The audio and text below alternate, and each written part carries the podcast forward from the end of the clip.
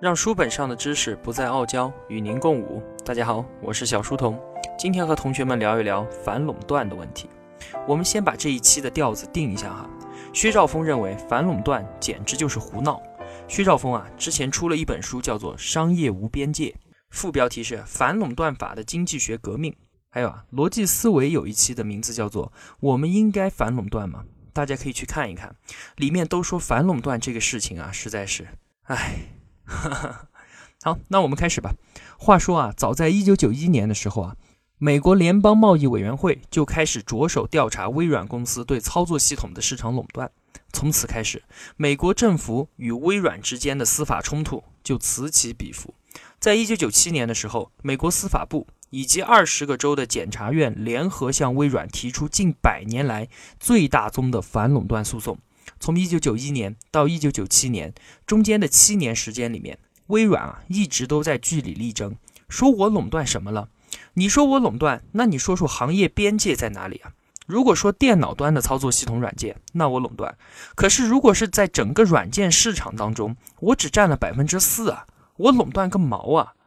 微软对于垄断边界如何划定的辩解啊，是很有道理的，公正的、客观的。让大家都幸福的划分标准在哪里呢？关于商业垄断边界的划分，那么就存在两种争议：一个是，行业怎么划分？你说一家航空公司垄断，但是在整个运输行业里面，把铁路、把汽车运输全部都加上，那么我这家航空公司我就不垄断了。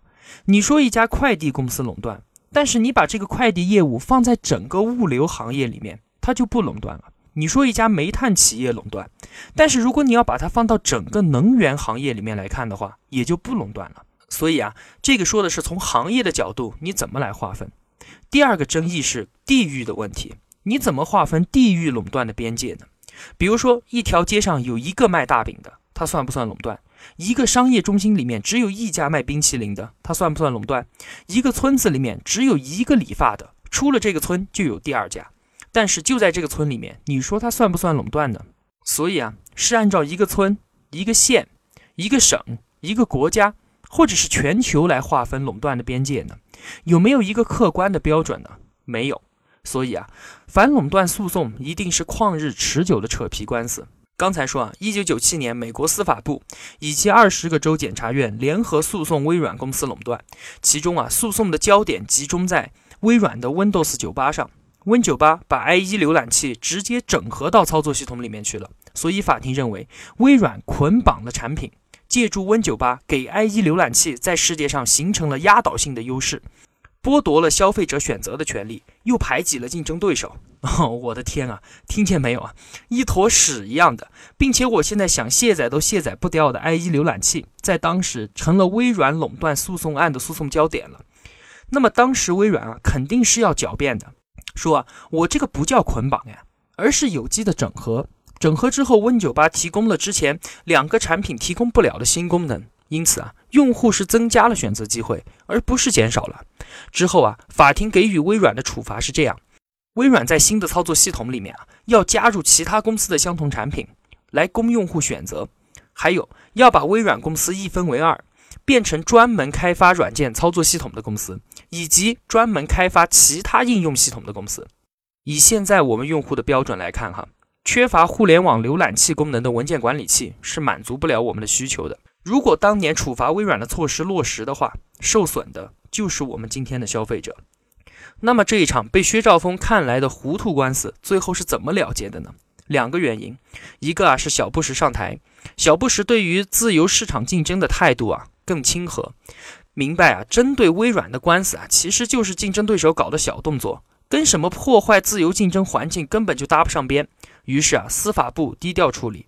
第二呢，是微软上诉，上诉之后受理的上诉法院的法官更站在微软这一边，所以推翻了地方法院的判决，发回去换了一个法官重审。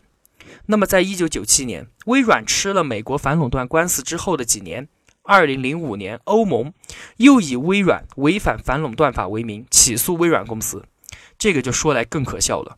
欧盟仗着保护消费者利益的大旗，花着纳税人数以万计的银两，几经调查听证、磋商研究，最后得出来的反垄断措施，你猜是什么？竟然是让微软提供功能较差而价格不变的软件。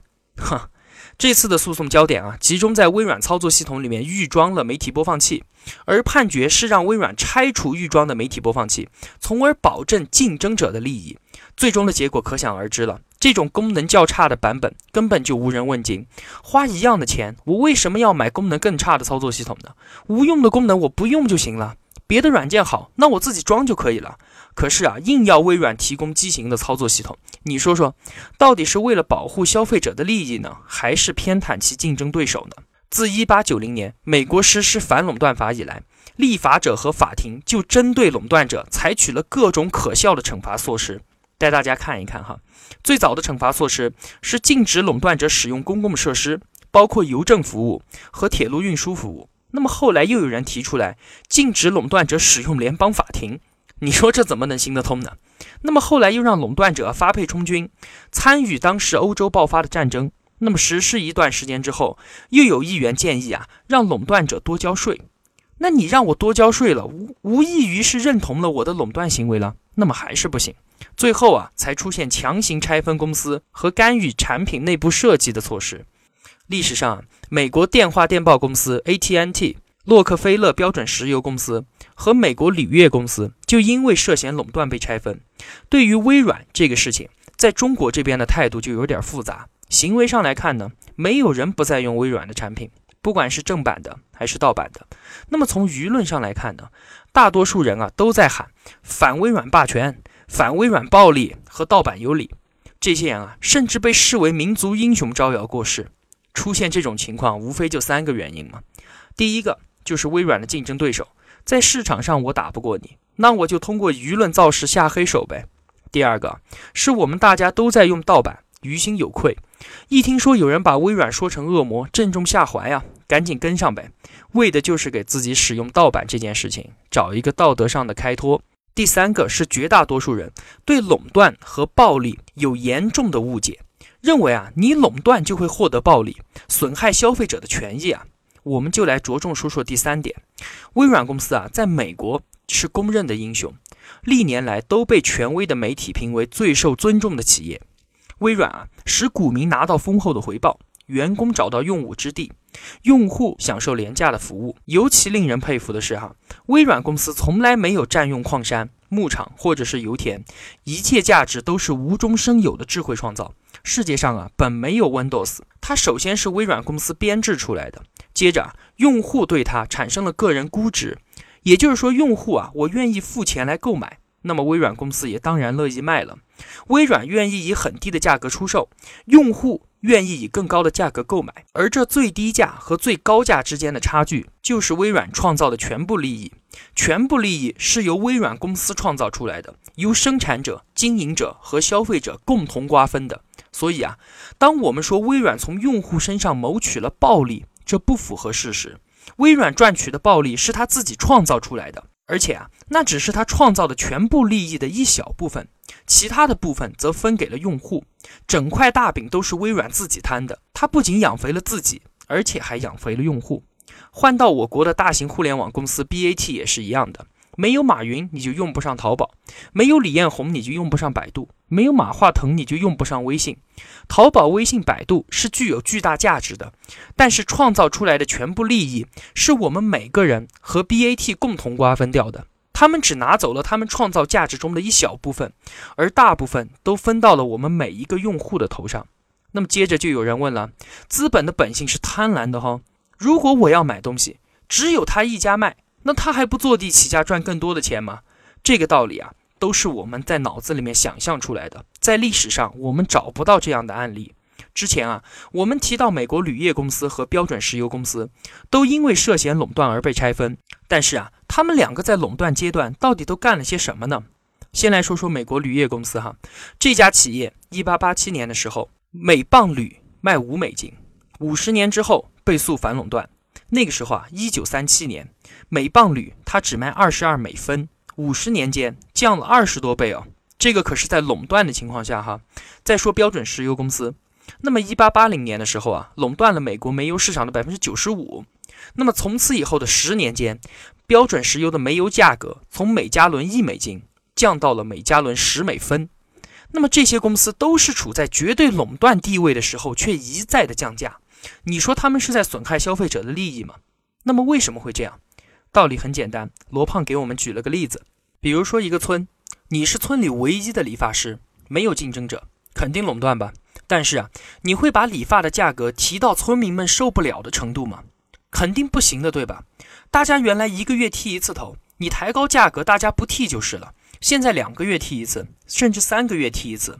另外，更重要的一个原因啊，你要知道，当你把价格提到这个高度的时候，那么走街串巷的手艺人说：“哎，这个生意好哈，我也来干吧，我价格低。”或者本地村民本来他是种田的，但是说：“你看剃头这个事情啊，比我种田赚钱赚多了去了，那我也来剃头吧，我价格也能比你低。”那么价格竞争马上就开始了。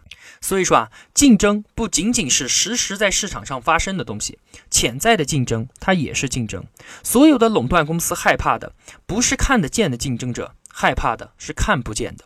如果他抬高价格，这些人马上就会冒出来。所以啊，一个行业的垄断者，他的本能就是要不断的提高这个行业的门槛。我把价格不断的降低，或者把产品的质量不断的提高。使得门槛高到后来者根本跨不进来的高度，所以说啊，垄断者提高价格坑害消费者的说法根本就不成立。另一方面，被反垄断法制裁之后，就可以使得自由市场竞争变得更加有序，就能使得消费者的利益得到保障吗？刚才说的微软被欧盟反垄断起诉后，被迫发售阉割版操作系统的笑话就不说了，我们再来说说啊，美国电话电报公司 AT&T。简单介绍一下哈，AT&T 公司历史与电话历史一样的悠久。一八七五年，发明家贝尔在投资人的帮助下制造出来了第一台电话。在取得专利之后，他开始以出售专利许可的方式推广电话。那么过了二十年，也就是在一八九四年到一九零四年这么几年间，在美国开业的电话公司累计共达到六千多家，电话用户啊超过三百万。但是最大的问题是。这些电话公司的用户之间不能互联。打个比方哈，我用移动的手机号不能给用联通的和用电信的手机号打电话。我们只有三个运营商啊，如果这样的话，想想都很苦逼的。但是啊，当时居然有六千多家，那么用户体验要有多差？一直到一九一三年，AT&T 公司陆续收购了这些公司，并建成了全国的统一网络，这个问题啊才得以解决。所以。当时，AT&T 公司正是以垄断的方式，才能为全国的电话用户带来更好的服务。但是呢，由于官员和法庭认为一定要把大公司拆分才算有竞争，有竞争的市场经济才是良性的。AT&T 公司1982年惨遭拆分，形成只许经营长途电话业务的 AT&T 公司，以及七个分区经营本地电话业务的区域性贝尔运营公司，俗称小贝尔公司。于是，怎么算是本地电话，怎么算是长途电话，就成了这些拆分后的公司之间互相扯皮、互相抬杠的问题源泉。这些问题啊，在之前 AT&T 垄断期间根本就不可能发生。所以，垄断的结果真的像立法人想的那样好吗？经常听人说啊，小的就是美的。但是很多东西我们要说，只有它大才能美。哈，我说的不是那个啥哈。我说的是啊，具有网络效应的平台，对单个用户而言的价值是随着其用户总数量的增加而提高的。比如说微信，就是因为我们身边的人都在用微信，所以它才这么好用。如果只有一小部分人用微信，其他人用陌陌、用飞信、用 QQ、用米聊等等，那么对单个用户来说啊，它的价值就远远不如现在这么大。再比如说，现在滴滴打车和快滴打车合并了，打车软件上绝大多数人用的都是滴滴出行。那么乘客用一个 APP 就可以找到全部使用滴滴的车辆，为自己提供服务。而司机也只需要用一个 APP 就可以找到我所在的位置所有需要服务的乘客。如果市场上拥有的是十款甚至是二十款打车软件，而每个软件都占有一部分的市场份额。那么我们每个人都不会得到像现在这样的畅快的服务体验。所以啊，说了这么多，反垄断只是强迫消费者以同价甚至更高的价格购买质量更差、服务更差的产品。这样做反而是破坏了自由市场的运行，也极大的伤害了经济体系的运行。薛兆丰还指出啊，要反的垄断绝对不是在自由市场经济内通过市场竞争而形成的垄断，要反的垄断是行政垄断。自由市场内的竞争形成的垄断者，往往对消费者和社会有极大的好处，而行政垄断才是消费者的大敌。但是啊，要依靠反垄断法来对付行政垄断，怎么可能呢？就连我国的反垄断法，经过十三年的酝酿。二零零七年八月三十一日正式由立法机关表决通过，并定于二零零八年八月一日正式实施。但是啊，其中的第四条就定下了政府干预的基调。上面说啊，国家制定和实施与社会主义市场经济相适应的竞争规则，完善宏观调控，健全统一、开放、竞争有序的市场体系。那么在其中的第七条又对行政垄断做出了豁免。上面说。国有经济占控制地位的、关系国民经济命脉和国家安全的行业，以及依法实行专营专卖的行业，国家对其经营者的合法经营活动予以保护。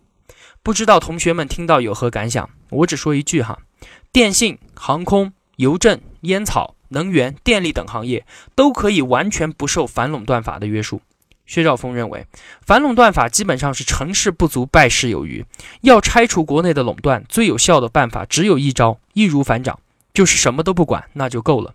人为的准入障碍才是垄断问题的唯一结症。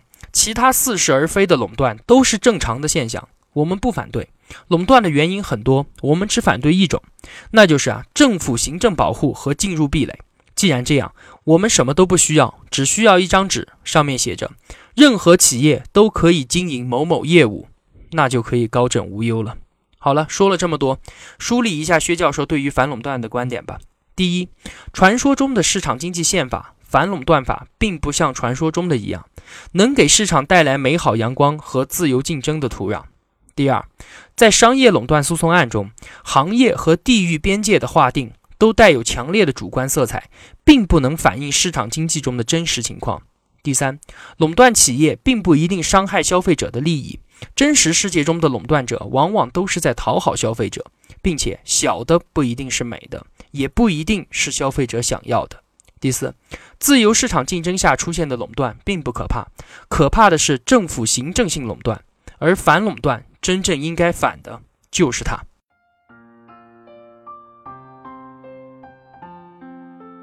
小书童不才，在您面前献丑，只愿与您结伴而行，让求知的路上不再孤单。以上仅为学习所得，与您分享，如有偏误，还请斧正。小书童在此叩首。如果同学们觉得我的解读有帮助的话，还希望您能打赏一些。小书童感激一路陪伴的是这样慷慨的你。我的音频节目和读书笔记的首发平台是小书童微信公众号。您愿意与我们结伴而行的话，请打开微信，搜索“小书童”三个字，小是知晓的小。也欢迎您到 QQ 群里面和我们互相交流，一样的搜索“小书童”就好了。我们在这里期待与您美好的相遇。好了，让书本上的知识不再傲娇，与您共舞。小书童与您不见不散。